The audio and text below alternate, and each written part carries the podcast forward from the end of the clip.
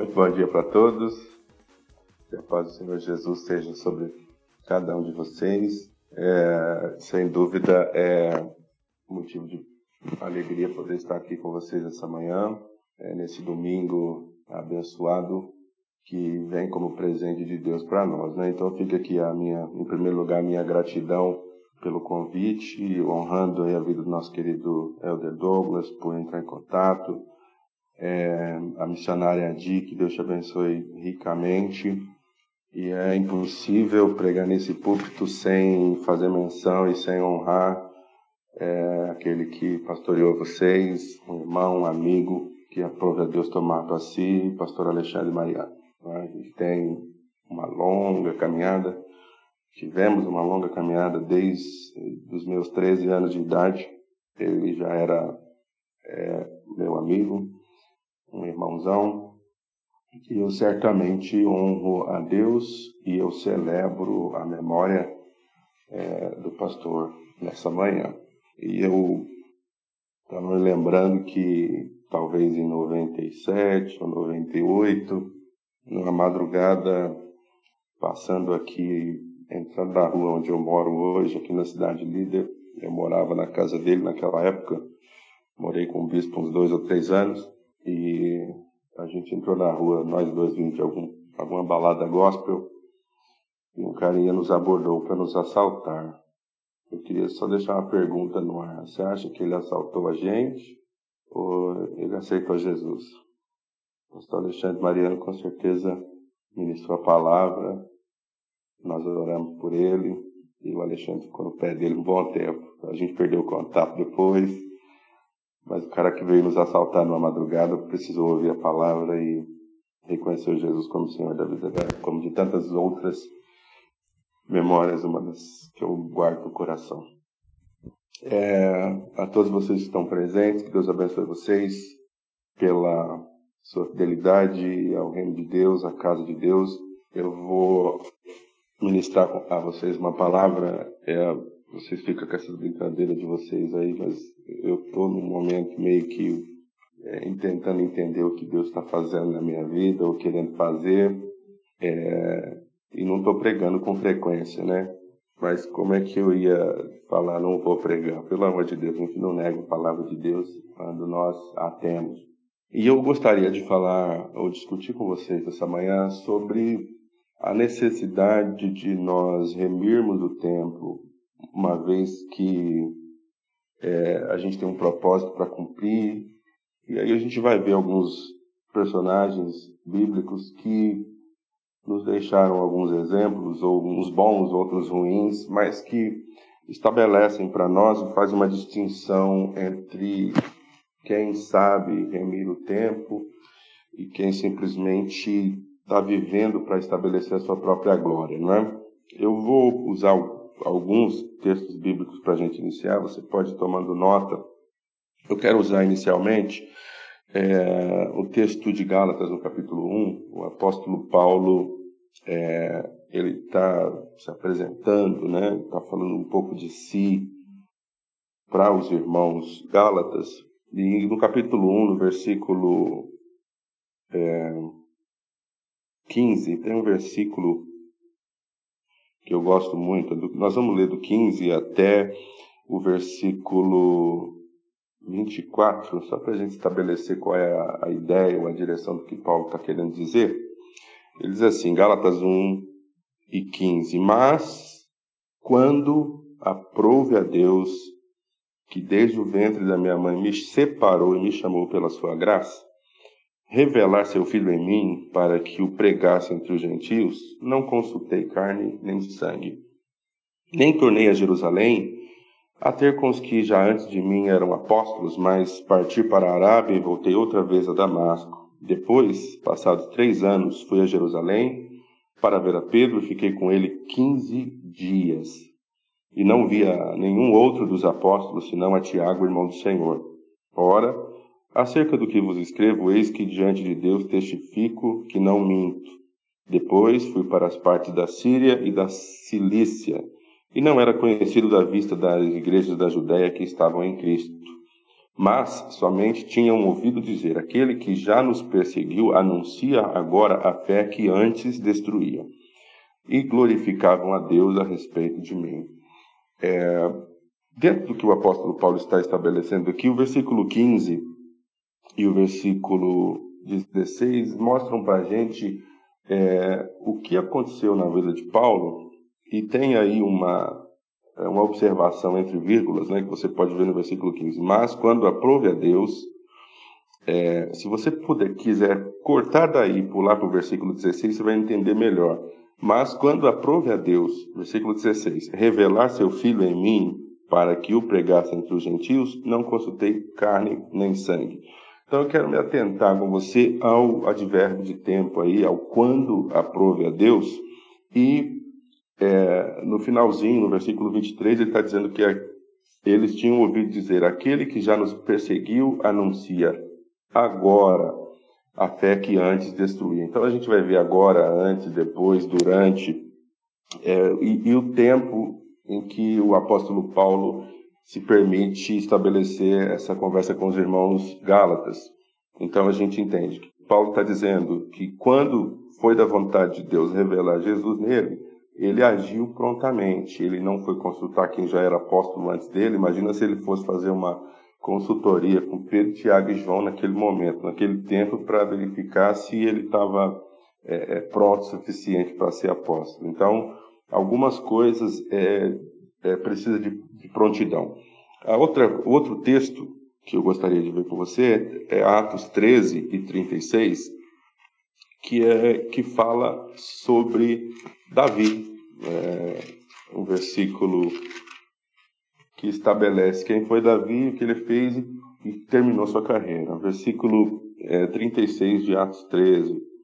É, porque, na verdade, tendo Davi no seu tempo servido conforme a vontade de Deus, dormiu e foi posto junto de seus pais e viu a corrupção. Ou seja, esse versículo estabelece que Davi, no seu tempo, ou com o tempo que ele teve, ou durante a sua geração, ele serviu. Ele fez o que ele tinha que fazer, não é?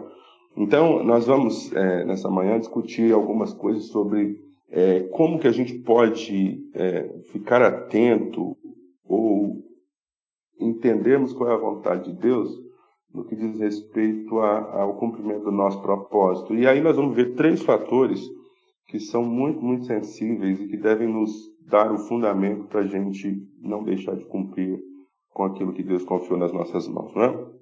Então a gente falou de Davi, falou de Paulo, é, dois nomes extremamente conhecidos ao redor do mundo, que cumpriram com a vontade de Deus, erraram na sua caminhada, na sua trajetória, mas eles carregavam algo que eu, eu quero dizer isso para você é, com é, temor, mas ao mesmo tempo com o desejo de que você compreenda a, a, o que me motiva a dizer. Tanto Paulo quanto Davi, eles carregavam a sua própria glória, que em determinados momentos, se a carne falasse mais alto, poderia ser percebida ou tida como é, algo, algo deles, que era para a glória deles. Então, quando você fala de Paulo, um homem apaixonado é, pelo que, pela sua missão, ou seja, antes dele ter um encontro com o Senhor Jesus, nós sabemos como ele defendia a lei, como ele era incisivo no cumprimento do seu dever, um homem que era de é, é, astuto, sagaz, inteligente, falava mais de um idioma, dupla cidadania, conhecedor da lei, tudo aquilo que a gente sabe que colocaria é, Paulo num pedestal é, e que, obviamente, fazia com que a sua carne se gloriasse, não é? Ao olharmos para Davi, nós vemos um homem segundo o coração de Deus, que carregava também algumas glórias pessoais, a sua forma de lidar com aquilo que lhe era confiado, cuidado com as ovelhas do pai, a coragem de matar urso, leão, derrubar um gigante, é, todas essas coisas distinguiam Davi dos demais, não é? E assim como esses dois homens, cada um de nós aqui nesse culto tem é, ou carrega aquilo que eu chamaria de uma glória individual.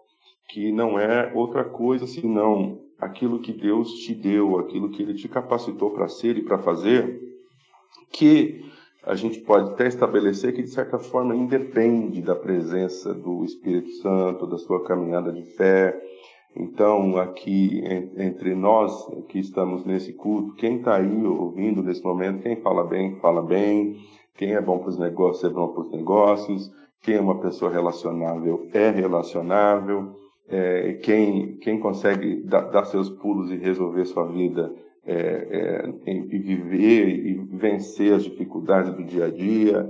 Quem tem habilidade para venda tem habilidade para venda. Quem tem dons e talentos artísticos o fazem muito bem. Você vai conversar com essa pessoa, ela não tem histórico de ter estudado em nenhuma é, escola, é inato. Então a maioria de nós vive e, e a, a nossa vida e às vezes a gente não leva em consideração alguns benefícios que Deus nos deu e que são inatos, que fazem parte daquilo que somos, a nossa natureza, nossas habilidades, dons, talentos, que são dados por Deus e que é, o, Senhor não lança em rosto, não é?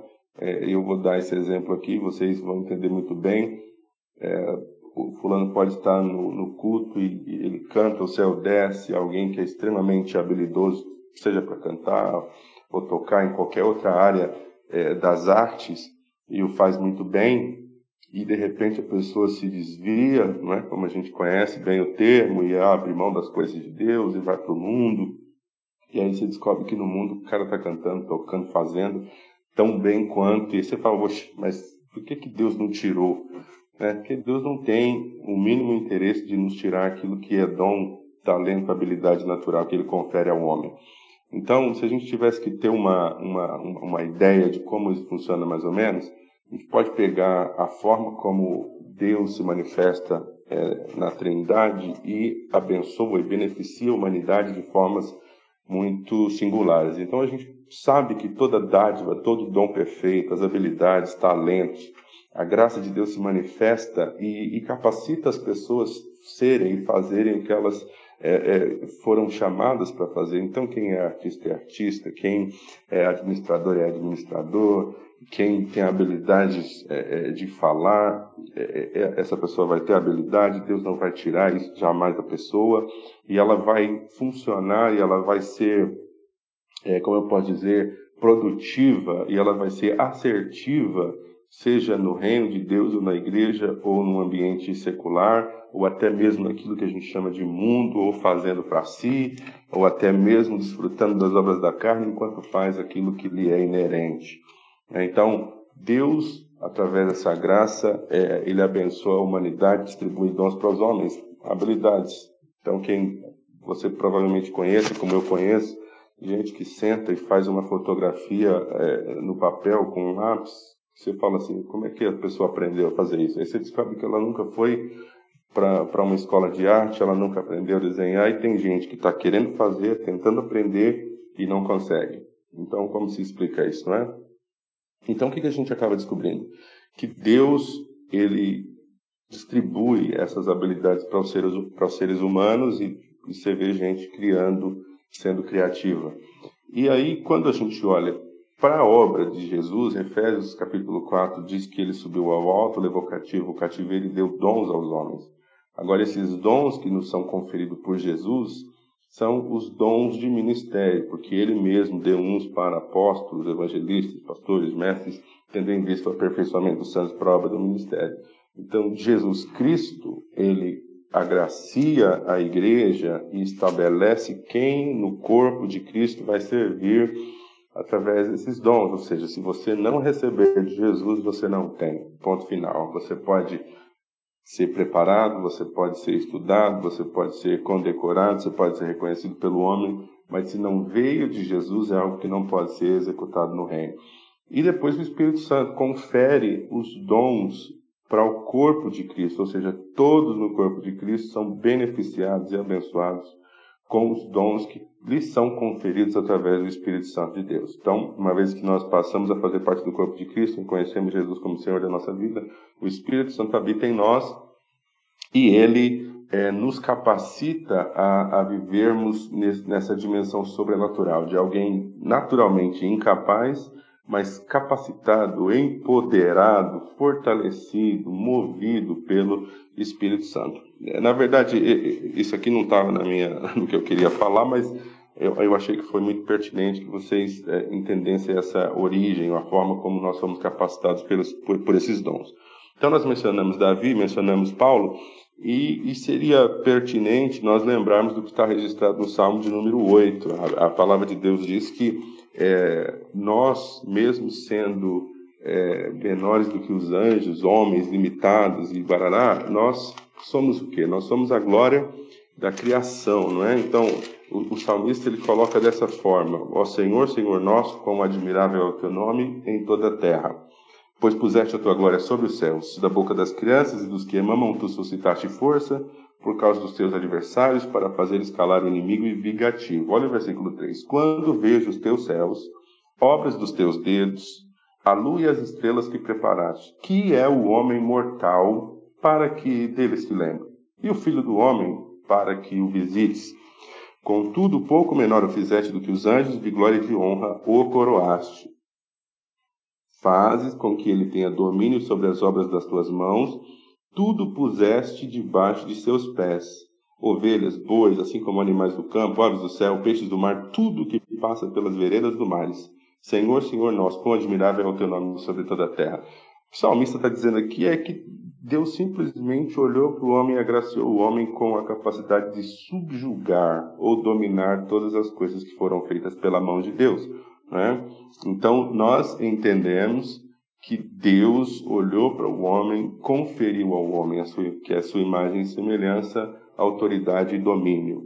Então, nós precisamos nos fazer essa pergunta. Em tempos difíceis como esses que nós estamos vivendo, o que é que Deus depositou em mim enquanto indivíduo? Porque eu não sou engenheiro, eu não sou um, cientista, eu não sou um médico. Nessas áreas eu não faço nada, não posso nada, não tenho dons ou habilidades inerentes, mas o que é que é inerente a mim, a minha pessoa? O que, que Deus me deu que pode fluir de mim naturalmente, que podem ser recheadas e podem ser capacitadas e melhoradas para o avanço do reino de Deus através daquilo que me é sobrenatural por causa da presença do Espírito Santo na minha vida. Eu quero dar para você um exemplo que é um ótimo exemplo e não, não, não é a melhor pessoa, mas é um ótimo exemplo. Quando nós lemos a palavra de Deus, é, e a gente estuda, por exemplo, sobre os reis de Judá, os reis de Israel, em todos os processos, na vida de todos eles, nós vamos entender que chegou um dia em que todos eles dormiram com seus pais, ou seja, terminou é, o tempo, o período de serviço deles, quer eles tenham feito o bem, quer eles tenham feito o que era mal diante dos olhos do Senhor. Ou seja, tanto quem faz o bem quanto quem faz o mal, e, e vai enfrentar ou enfrenta um prazo de validade no seu propósito. Ou seja, não há ninguém que vai durar para sempre. Então nós precisamos entender que remir o tempo de acordo com a proposta do apóstolo Paulo, porque os dias são maus, é porque muitos de nós, especialmente no reino de Deus, vivemos o hoje como se de fato é, nós estaríamos aqui para sempre, nós fôssemos viver para sempre é, e não enfrentássemos ou jamais fôssemos enfrentar a limitação, a morte ou a enfermidade. Então, um, um, vamos, vamos falar desses três tópicos principais que eu gostaria que você registrasse no seu coração, porque você certamente recebeu de Deus uma glória, você recebeu de Deus uma habilidade, uma capacidade e que você vai precisar ser responsável e bom mordomo sobre aquilo que ele colocou nas suas mãos, não é? Quando a gente lê 2 Crônicas 26, nós lemos o relato sobre Uzias, e aí tem alguns pontos que eu quero chamar a sua atenção. 26 e versículo 1. Então todo o povo tomou Uzias, ou Azarias, que era da idade de 16 anos, e o fez rei em lugar de Amazias, seu pai. Veja só. Primeira coisa, o povo tomou Uzias, que era da idade de 16 anos. Então você vai dizer assim: puxa vida, tem toda a vida pela frente. Obviamente, o cara começa a reinar com 16, tem a vida inteira. Só que o fato dele começar a reinar com 16 não o distinguiu ou não o fez diferente de quem começou a reinar com 30. Por quê? Porque o, o, o Cronos, ele está contra nós. O Cronos, é, ele não está nos favorecendo, nos ajudando, nos capacitando. Pelo contrário, ele está dizendo, olha, é, aquilo que você está vivendo, aquilo que você tem para fazer, é, tem tempo, tem prazo de validade. Então, o versículo 1 estabelece que ele era novo, mas mesmo assim o tempo dele acabou lá na frente. E ele se tornou, é, o filho dele se tornou rei no lugar dele, assim como ele se tornou rei no lugar do pai dele. Então existe uma transferência de, de funções. Então, te chamo a atenção para isso. Qual é o primeiro fator é, que você deve ficar atento, especialmente nos dias difíceis que nós estamos vivendo? Vamos, vamos ler Tiago 1,17, um, um texto que certamente você conhece, mas que nos ajuda a afirmar e confirmar. Tiago 1,17. Toda boa dádiva e todo dom perfeito vem do alto, descendo do Pai das luzes, em quem não há mudança nem sombra de variação. Todo dom perfeito, toda boa dádiva vem do Pai. Isso estabelece o primeiro fator. Qual é o primeiro fator? Concessão. Nenhum de nós serve em qualquer função, seja ela no âmbito humano, social, seja ela no reino de Deus, nenhum de nós serve em função nenhuma se primeiro não nos for dado pelo Pai. Então, a autoridade é constituída por Deus, sim, mas também habilidades são conferidas por Deus. Então, quer você seja alguém por conta do que faz, ou você esteja fazendo algo achando que isso é resultante do que você é, na verdade é necessário você voltar o seu coração para Deus e devolver-lhe o crédito, porque ninguém faz nada ou ninguém é nada se Deus não lhe der. Então, boa dádiva, dons perfeitos, habilidades, talentos naturais, aquilo que é comum ao ser humano e a gente admira talvez no, nas outras pessoas, é, vem de Deus. Então eu preciso é, ter muito claro na minha mente de que nada do que eu faço é por meu próprio crédito ou mérito, não é? E eu gostaria que você, por um segundo, é, pensasse aí acerca de quem você é. Qual é? Eu, eu, eu sempre eu gosto de usar essa, esse termo porque de fato ela estabelece isso. Qual é a sua glória? O que é que você carrega que te é, faz diferente de outras pessoas? o que é que Deus conferiu a você que é único seu. Talvez muitas outras pessoas façam, não é? Mas cada ninguém faz o que você faz, não é? É isso aí. É, foi a palavra para Pilatos, o Ricardo está dizendo. Então ninguém é nada, ninguém faz nada, ninguém se torna nada se antes não for lhe dado do céu. Não é? Então, se você não tiver condições de olhar para si e identificar o que você tem ou o que você é, qual é a sua autoridade, qual é a sua glória, vai ser muito difícil você vencer durante o tempo que se chama hoje para você, não é? Nós não temos garantias de meses, de anos, de quanto tempo estaremos por aqui. Tudo que nós sabemos é que Deus nos fez uma promessa, tudo que nós sabemos é que Deus é, é, nos fez um chamado, tudo que nós sabemos é que Deus conferiu a nós dons, talentos e habilidades únicas e que se nós não a, a manifestarmos para o mundo ou para as pessoas para o nosso redor, nós dificilmente vamos sair daqui tendo o nosso propósito cumprido. Então, eu sei que nós todos estamos vivendo dias de dor, dias de perda, de dificuldades. Há exatamente uma semana eu estava no Rio de Janeiro é, quando o bispo Robson Paiva foi, foi sepultado e, e ali eu pude ver como o bispo Robson era amado naquilo que lhe era uma paixão. Se você andou um pouquinho com o bispo Paiva, se você participou de algumas reuniões da igreja com ele, você que é elder ou pastor, ele era um homem apaixonado por células, não é? Apesar da igreja de Deus em Cristo não ter nenhuma restrição quanto a isso, não é muito comum. Algumas igrejas lá fora usam grupos pequenos, é, mas o bispo Paiva ele era apaixonado por células. Então a conversa dele é, toda vez que a gente sentava para conversar, a conversa dele com as pessoas, com os obreiros, a, a, a forma como ele trabalhava para formar os seus obreiros, sempre é, convergia na capacitação de obreiros para poderem avançar e crescer o reino de Deus através das células. Era o que ele fazia. Então, era uma paixão que ele desenvolveu, que ele se tornou bom em como fazia, e Deus o, abençoava na forma como Deus o havia é, posicionado para fazer. Então, se você não, não conseguir identificar quais são as suas paixões ou aquilo que Deus te deu, que é inerente a você, que flui naturalmente. As pessoas ao seu redor sabem que aquilo diz respeito a você, porque é o que você fala, é o que você emana, é o que você respira. Se você não identificar isso quanto antes, eh, é necessário lembrar que o relógio ele não está a seu favor. Você pode dizer, mas Deus é Senhor do tempo. Algumas pessoas é, usam, inclusive, né, a frase é, ora para falar para outras pessoas ou tentando despertar outras pessoas que Jesus está com pressa, é, mas Jesus, se ele tiver pressa, não é por causa dele. É, se ele tiver pressa, é por minha causa. E por que é por minha causa? Porque eu vou vencer. O, o, eu quero dizer, eu quero vencer é no sentido de o meu prazo de validade vai vencer. Eu não tenho todo o tempo do mundo, eu não sou invencível contra tempo, enfermidades ou contra a, a, o fato de, de, do meu corpo estar sujeito a enfermidades.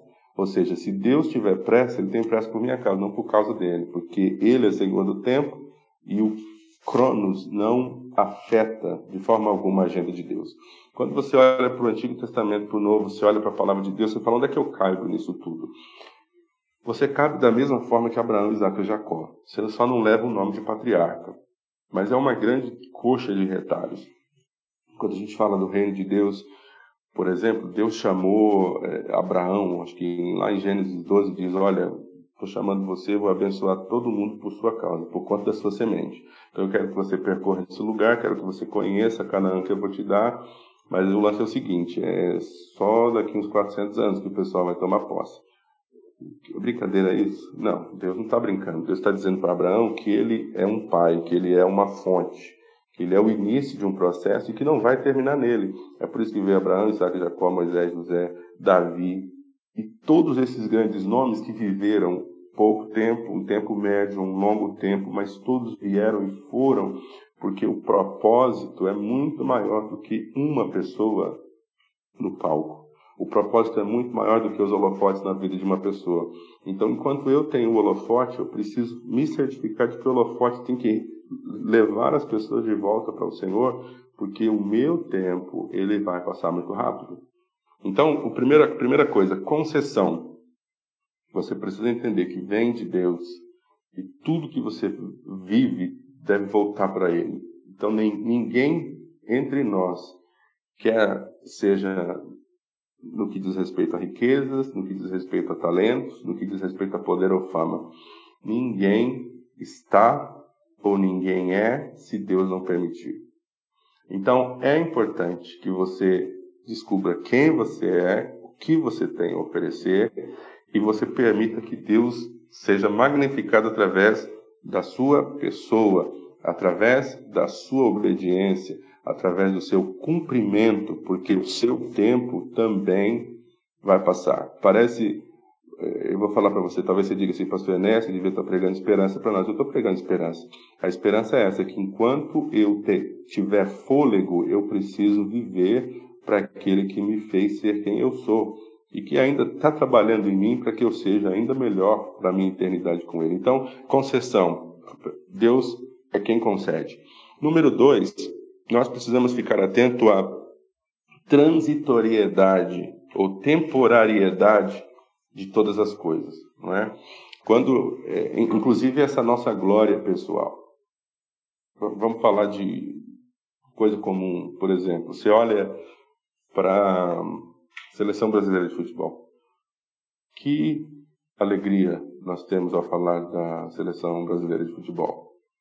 Talvez você fale assim, ah, mas a primeira coisa que vem na sua cabeça, alguém digita para mim, a primeira coisa que vem na cabeça quando a gente fala de seleção brasileira de futebol. Ah, meu Deus, alguém colocou 7 a 1 não podia ser o penta,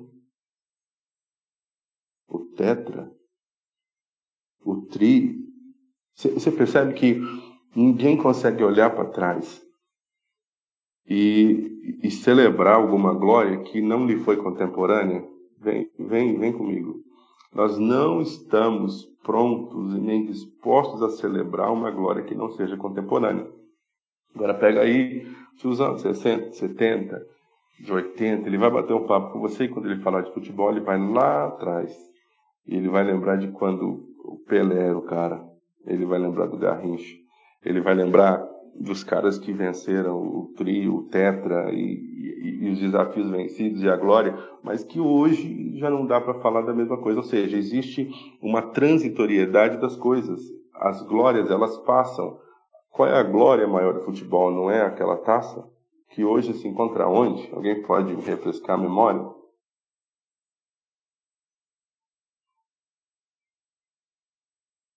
Quem tem a taça?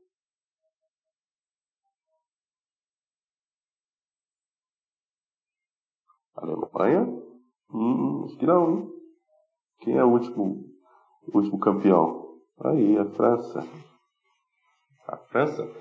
A, a, Alemanha, ela fica, né? Porque a gente lembra do 7 a 1 que é justamente o que fizeram conosco. Mas nem o 7 a 1 colocou a Alemanha em estado de glória. A França está em estado de glória. Mas mesmo assim é transitório. Por quê? Assim como nós lemos aqui sobre é, o rei Uzias, você vai perceber que cada vez que acabava o tempo dele, o outro reinava em seu lugar. Acabava o tempo dele, o outro reinava em seu lugar. Ou seja, há uma transitoriedade e a gente precisa ficar é, atento à temporariedade ou transitoriedade de tudo, inclusive da nossa glória. Né? O apóstolo Paulo, lá em 1 Coríntios 13, 8, ele fala que o amor nunca falha, mas havendo profecias serão aniquiladas, línguas cessarão, ciência desaparecerá. Então, profecias serão aniquiladas, ou seja, tudo aquilo que se diz, ou que seja como a mente de Deus, ou que no que diz respeito ao revelar as, as coisas que acontecerão, vão ser aniquiladas, ou seja, vai chegar um ponto em que não vai haver mais espaço para cumprimento de profecias. Todas serão cumpridas e agora tudo que resta é o amor. Número dois, as línguas cessarão, ou a necessidade da autoedificação através do dom de línguas. Nós falaremos uma única língua, ou seja, também vai cessar. E por último, que talvez tenha a ver com, com a nossa temporariedade, de forma ainda mais objetiva, é a ciência. Ou seja, nenhum de nós faz o que faz sem a ciência daquilo. Então, talvez você esteja me ouvindo aí, você é um ótimo cozinheiro, você é uma ótima cozinheira, talvez você está me ouvindo aí, você é um ótimo cabeleireiro, talvez você está me ouvindo, você é um ótimo contador. E mesmo que não pareça ciência, o que você está fazendo, seja preparar um, um almoço para vender para os seus clientes, é, ou qualquer área de atuação, seja cortar o cabelo, é uma área de conhecimento, é uma área de ciência que vai desaparecer, ou seja, vai chegar um momento em que ninguém vai precisar cortar o cabelo, ninguém vai precisar comer, ninguém vai precisar lavar, ninguém vai precisar de, de contador, ninguém vai precisar de nada, porque a vida plena terá sido alcançada. Enquanto isso não acontece, todos nós precisamos desses fatores ao nosso redor que são complementares para a nossa existência diária. Ou seja, enquanto tiver cabelo crescendo, vai ter gente precisando de barbeiro. Certo? Alguém falou de boleto aí. Né? Não vai ter mais boleto para pagar. Então, se você não ficar atento, você vai perceber que você pode utilizar de uma glória passada ou você pode usar de uma glória momentânea e você acredita que você vai poder eternizá-la, mas não vai. Ninguém vive de glórias passadas. Elas servem para te distinguir diante dos demais, dos seus grandes feitos, mas e o agora? O tempo, o tempo ainda não acabou. O tempo ainda está correndo e você precisa estabelecer é, os seus objetivos, seus planos e agir agora dentro de uma glória que lhe seja presente. Ou seja, a palavra-chave seria prazo de validade. Você tem que ficar atento, porque talvez o que Deus está te chamando para fazer agora, se você despertar semana que vem, talvez semana que vem já não seja necessário. Talvez você diga assim, alguém falar que há 20 anos atrás Deus me despertou num sonho e falou que eu deveria é, abrir uma rádio. Ou Deus falou para mim que eu precisava desenvolver uma série de, de, de, de folhetos para tra trabalhar distribuição e evangelismo. Ou qualquer outra coisa. Que hoje talvez já não funcione mais. Então, imagina que nos anos 60 ou 70, a igreja cresceu muito através de cruzadas evangelísticas, não é? Só que ao longo do tempo a igreja fazia uma cruzada, os grandes evangelistas faziam uma cruzada, ganhavam 5 mil almas para Jesus, só que eles não tinham ainda despertado para a necessidade do discipulado, para a necessidade de se estabelecer uma rede, um networking de igrejas que fosse sustentar essas redes de pescaria porque os peixes que viriam eles se perderiam se não houvesse é, o, o, cuidado depois de ganhar alguém para Jesus. Então, quando você leva alguém para confessar Jesus como Senhor da sua vida, mas você não estabelece o discipulado, você está fazendo um desserviço à pessoa. Por que é um desserviço? Porque se ela não for purificada pela palavra, né, purifica-os pela tua palavra, a tua palavra é, é essa a verdade, se isso não acontecer, essa pessoa corre o risco de sete espíritos piores do que o anterior habitar nela. Então eu pergunto, ao evangelizar, se não estabelecer para você para crescer no reino conhecer a palavra, você não está fazendo um bom serviço, está fazendo um desserviço. Então a igreja que antes só evangelizava e se orgulhava de ganhar mil almas ou cinco mil almas num culto, entendeu que era necessário um novo tempo. Peraí, vamos juntar as igrejas e vamos distribuir esses peixes, porque se a gente não fizer o trabalho de cuidar dessas pessoas, depois de que ganhamos elas para Jesus, a gente vai perder. O reino de Deus vai perder. Agora, hoje, vamos falar quem é que vai fazer uma cruzada e juntar 5 mil pessoas. Mesmo antes da pandemia, cruzadas já não aconteciam da mesma forma. A igreja estava começando a entrar no lar das pessoas pela televisão, pelo rádio. Agora também já estão ficando obsoletos. Não estão, mas é o caminho, uma vez que está todo mundo com o celular na mão ouvindo a palavra nesse momento. Então os tempos vão mudando e se eu não despertar para aquilo que eu posso fazer hoje, daqui um mês, daqui três meses, aquilo que eu posso fazer hoje já não vai valer mais. Então os tempos vão mudar, as estações vão mudar e a gente precisa orar é, para que nós tenhamos essa direção de Deus e a sabedoria que vem dele para nós entendermos os tempos e estações. Então, qual é a sua glória? Entenda isso, que a sua glória ela vem de Deus. Número dois, a sua glória é transitória. Como você não dura para sempre, a sua glória também não dura para sempre. Então, eu, vamos, vamos, estabelecer o texto, que eu li só um versículo, que foi Crônicas né, 26, segunda Crônicas 26, segundo livro das Crônicas 26, versículo 1. Vamos ler de novo um pouquinho para entender o que acontece com esse tal de Uzias. Então todo o povo tomou a Uzias, que era da idade de 16 anos, e o fez rei em lugar de Aí nós vemos a substituição, nós vemos a transitoriedade em lugar de Amazia, seu pai.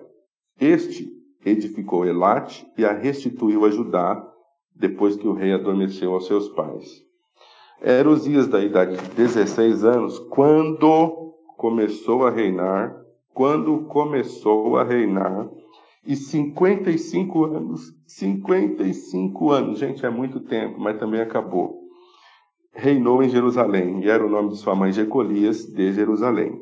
E fez o que era reto aos olhos do Senhor, conforme tudo o que fizera Amazias seu pai. Ou seja, ele começou cedo e ele seguiu o exemplo do seu pai e fez tudo que era reto aos olhos do Senhor. Versículo 5. Primeira coisa, deu-se a buscar a Deus no dia de Zacarias. Sábio nas visões de Deus, e nos dias em que buscou o Senhor, Deus o fez prosperar. Nos dias em que buscou ao Senhor, Deus o fez prosperar. Versículo 6: Porque saiu e guerreou contra os filisteus, quebrou o muro de Gate, o muro de Jabné, o muro de Asdod, e edificou cidades em Asdod e entre os filisteus. E Deus o ajudou contra os filisteus e contra os arábios que habitavam em Gurbaal e contra os meunitas. E os amonitas deram presentes a Uzias, e o seu renome foi espalhado até a entrada do Egito, porque se fortificou altamente. Ele começa bem buscando a Deus, seguindo a palavra de Deus, e ele faz guerra, é reconhecido. Versículo 9: Também Uzias edificou torres em Jerusalém, a porta da esquina, a porta do vale e aos ângulos, e as fortificou. Edificou torres, ou seja, ele era um homem da construção. Número 10. Também edificou torres no deserto e cavou poços, porque tinha muito gado infraestrutura, tanto nos vales como nas campinas, lavradores e vinhateiros nos montes e nos campos, férteis porque era amigo da agricultura. além da guerra, infraestrutura, o cara era amigo da agricultura. Versículo 11. Tinha também Uzias um exército de homens destros nas armas, que saíam à guerra em tropas, segundo o número da lista feita por mão de Jeiel, chanceler, e Maséias, oficial, debaixo das mãos de Ananias, um dos príncipes do rei. Todo o número dos chefes dos pais, varões valentes, era de 2.600. E debaixo das suas ordens havia um exército guerreiro de 307.500 homens que faziam a guerra com força belicosa para ajudar o rei contra os inimigos. E preparou-lhes Uzias para todo o exército: escudo, lança, capacetes, coraças e arcos e até fundas para atirar pedras. Também fez em Jerusalém máquinas da invenção de engenheiros que estivessem nas torres e nos cantos para atirarem flechas e grandes pedras, e voou a sua fama até muito longe, porque foi maravilhosamente ajudado até que se tornou forte. Que biografia! De um homem que começa cedo, que toma o lugar do seu pai nessa transferência das, da posição que é amante da guerra, que prepara o seu povo para a guerra adequadamente, é um homem que alimenta o seu povo, amante da agricultura, um homem que pensa na infraestrutura, um homem que constrói torres, um homem cuja fama voou para longe, porque ele estava fazendo tudo certo, certo? Mas no versículo 16 está dizendo assim: ó, havendo-se fortificado, exaltou-se o seu coração até se corromper e transgrediu contra o Senhor seu Deus, porque entrou no templo do Senhor para queimar incenso no altar do incenso. Porém, o sacerdote Azarias entrou após ele, com ele oitenta sacerdotes do Senhor, varões valentes, e resistiram ao rei Uzias e lhe disseram: A ti, Uzias, não compete queimar incenso perante o Senhor, mas aos sacerdotes, filhos de Arão, que são consagrados para queimar incenso. Sai, sai do santuário, porque transgrediste, não será isso para a honra da tua parte do Senhor Deus. Gente, o que, que a gente está vendo aqui? Eu vou fazer uma contraproposta. Se Uzias não tivesse desobedecido, não tivesse transgredido para ir para o templo, queimar incenso, você acha que os, tempos, os dias deles finariam, findariam? Certamente. Não foi o fato dele fazer o certo ou fazer o errado que estabeleceria a temporariedade do seu tempo, do seu chamado ou do seu reinado o, a temporariedade do reinado dele era inerente à existência dele, quer fizesse tudo certo ou quer fizesse tudo errado. Ele escolheu fazer o errado. O que, que aconteceu?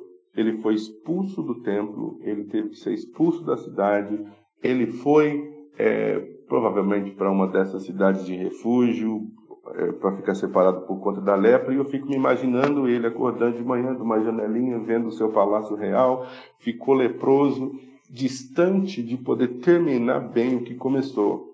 Então a pergunta aqui não é se a gente vai terminar ou não, todos vamos terminar. A questão é como vamos terminar. O que fica para quem vem depois, porque a transferibilidade das coisas terrenas é outra realidade, das riquezas, das posições, das funções, é, da influência. Ou seja, legado, essa palavra, obrigado, Júnior. Então, por exemplo, o Provérbios 13, 22, que diz que um, um, um, homem, um bom homem justo, deixa uma herança para os seus filhos, mas o pecador, a herança, os bens, as riquezas do pecador ou do ímpio são reservadas para o justo. Ou seja, a transferência é contínua de influência, de poder, de fama, de glória. Então, hoje a gente, se você for falar de, de fama, qualquer um de nós sabe dar o nome de um grande artista que no momento é o top of mind, né, que é o número um, a primeira coisa que as pessoas pensam, cada um na sua específica área, mas dez, há 10 anos atrás era outro, há 5 anos atrás era outro, há 20 anos atrás era outro, ou seja, a transitoriedade de todas as coisas. Então, o que, que eu quero estabelecer com essa mensagem? É que todos nós, um dia, assim como Davi, nós vamos dormir com os nossos pais.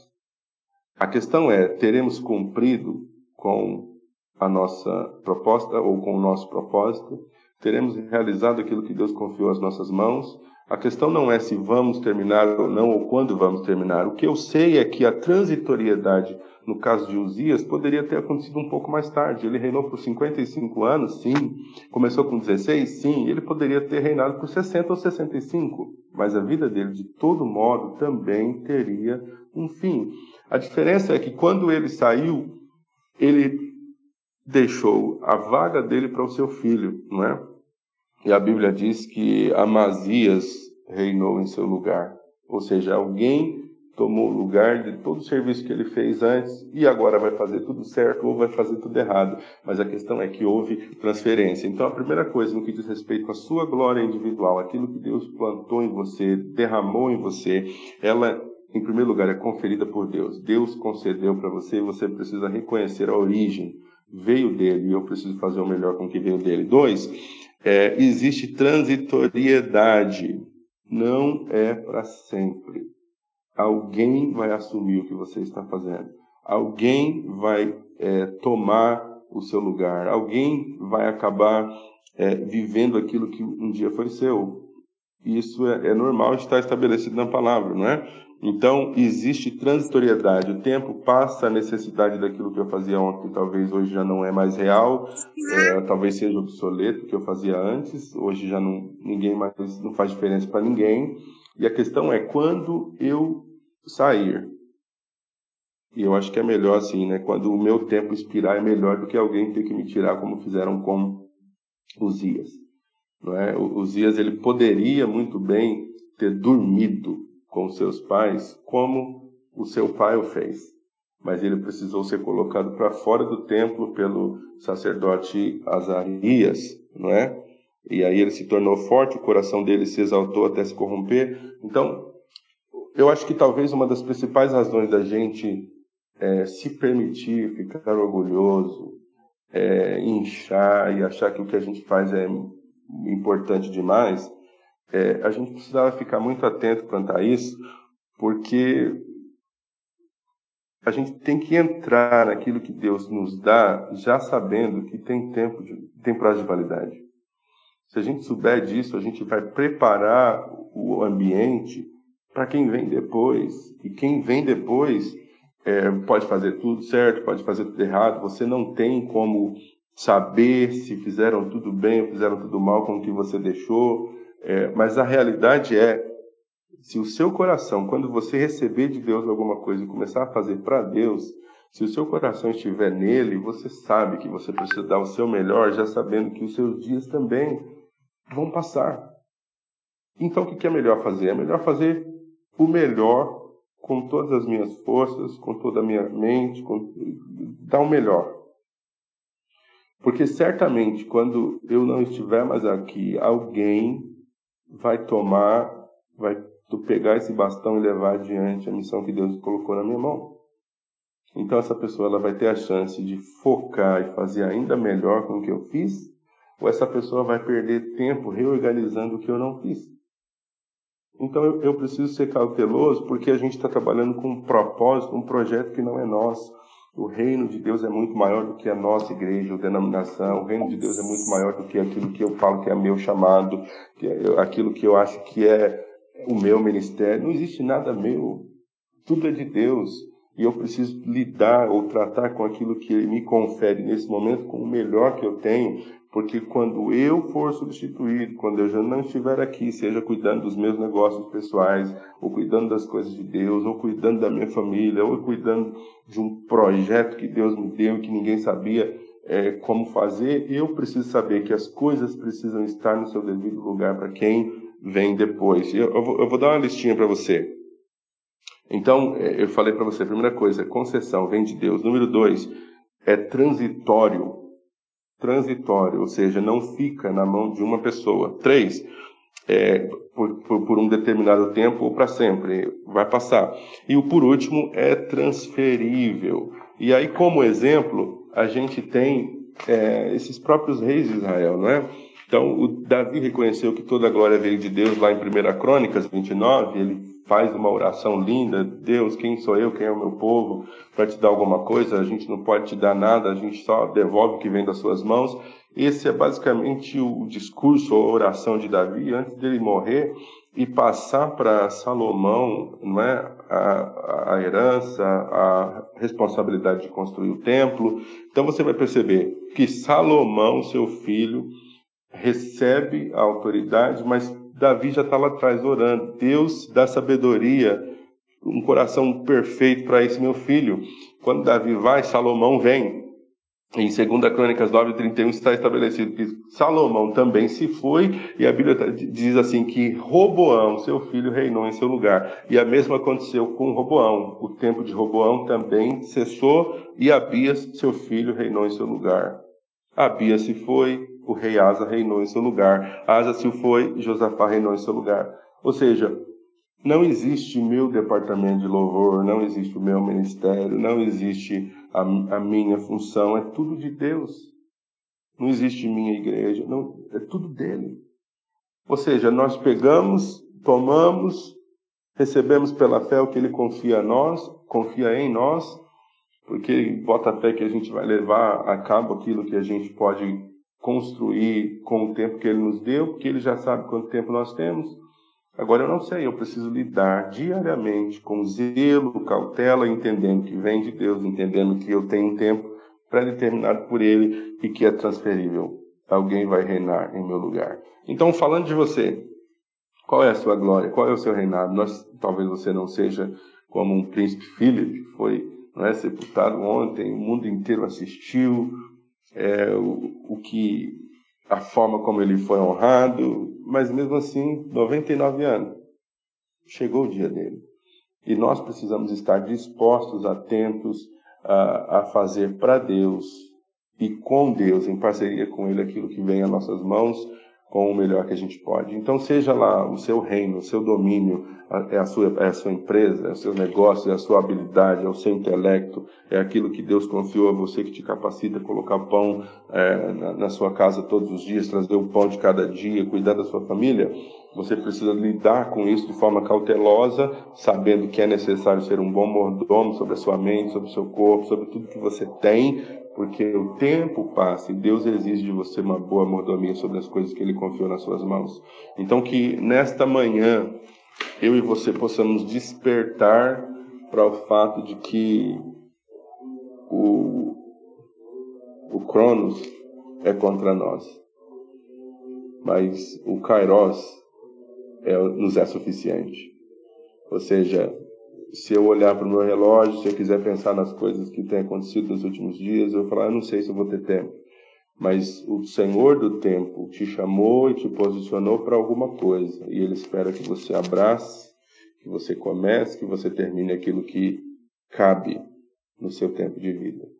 Então, a minha oração hoje é que Deus te dê saúde, te dê força, te dê sabedoria, inteligência para lidar com com as dificuldades do tempo presente, sabendo que há transitoriedade no nosso propósito.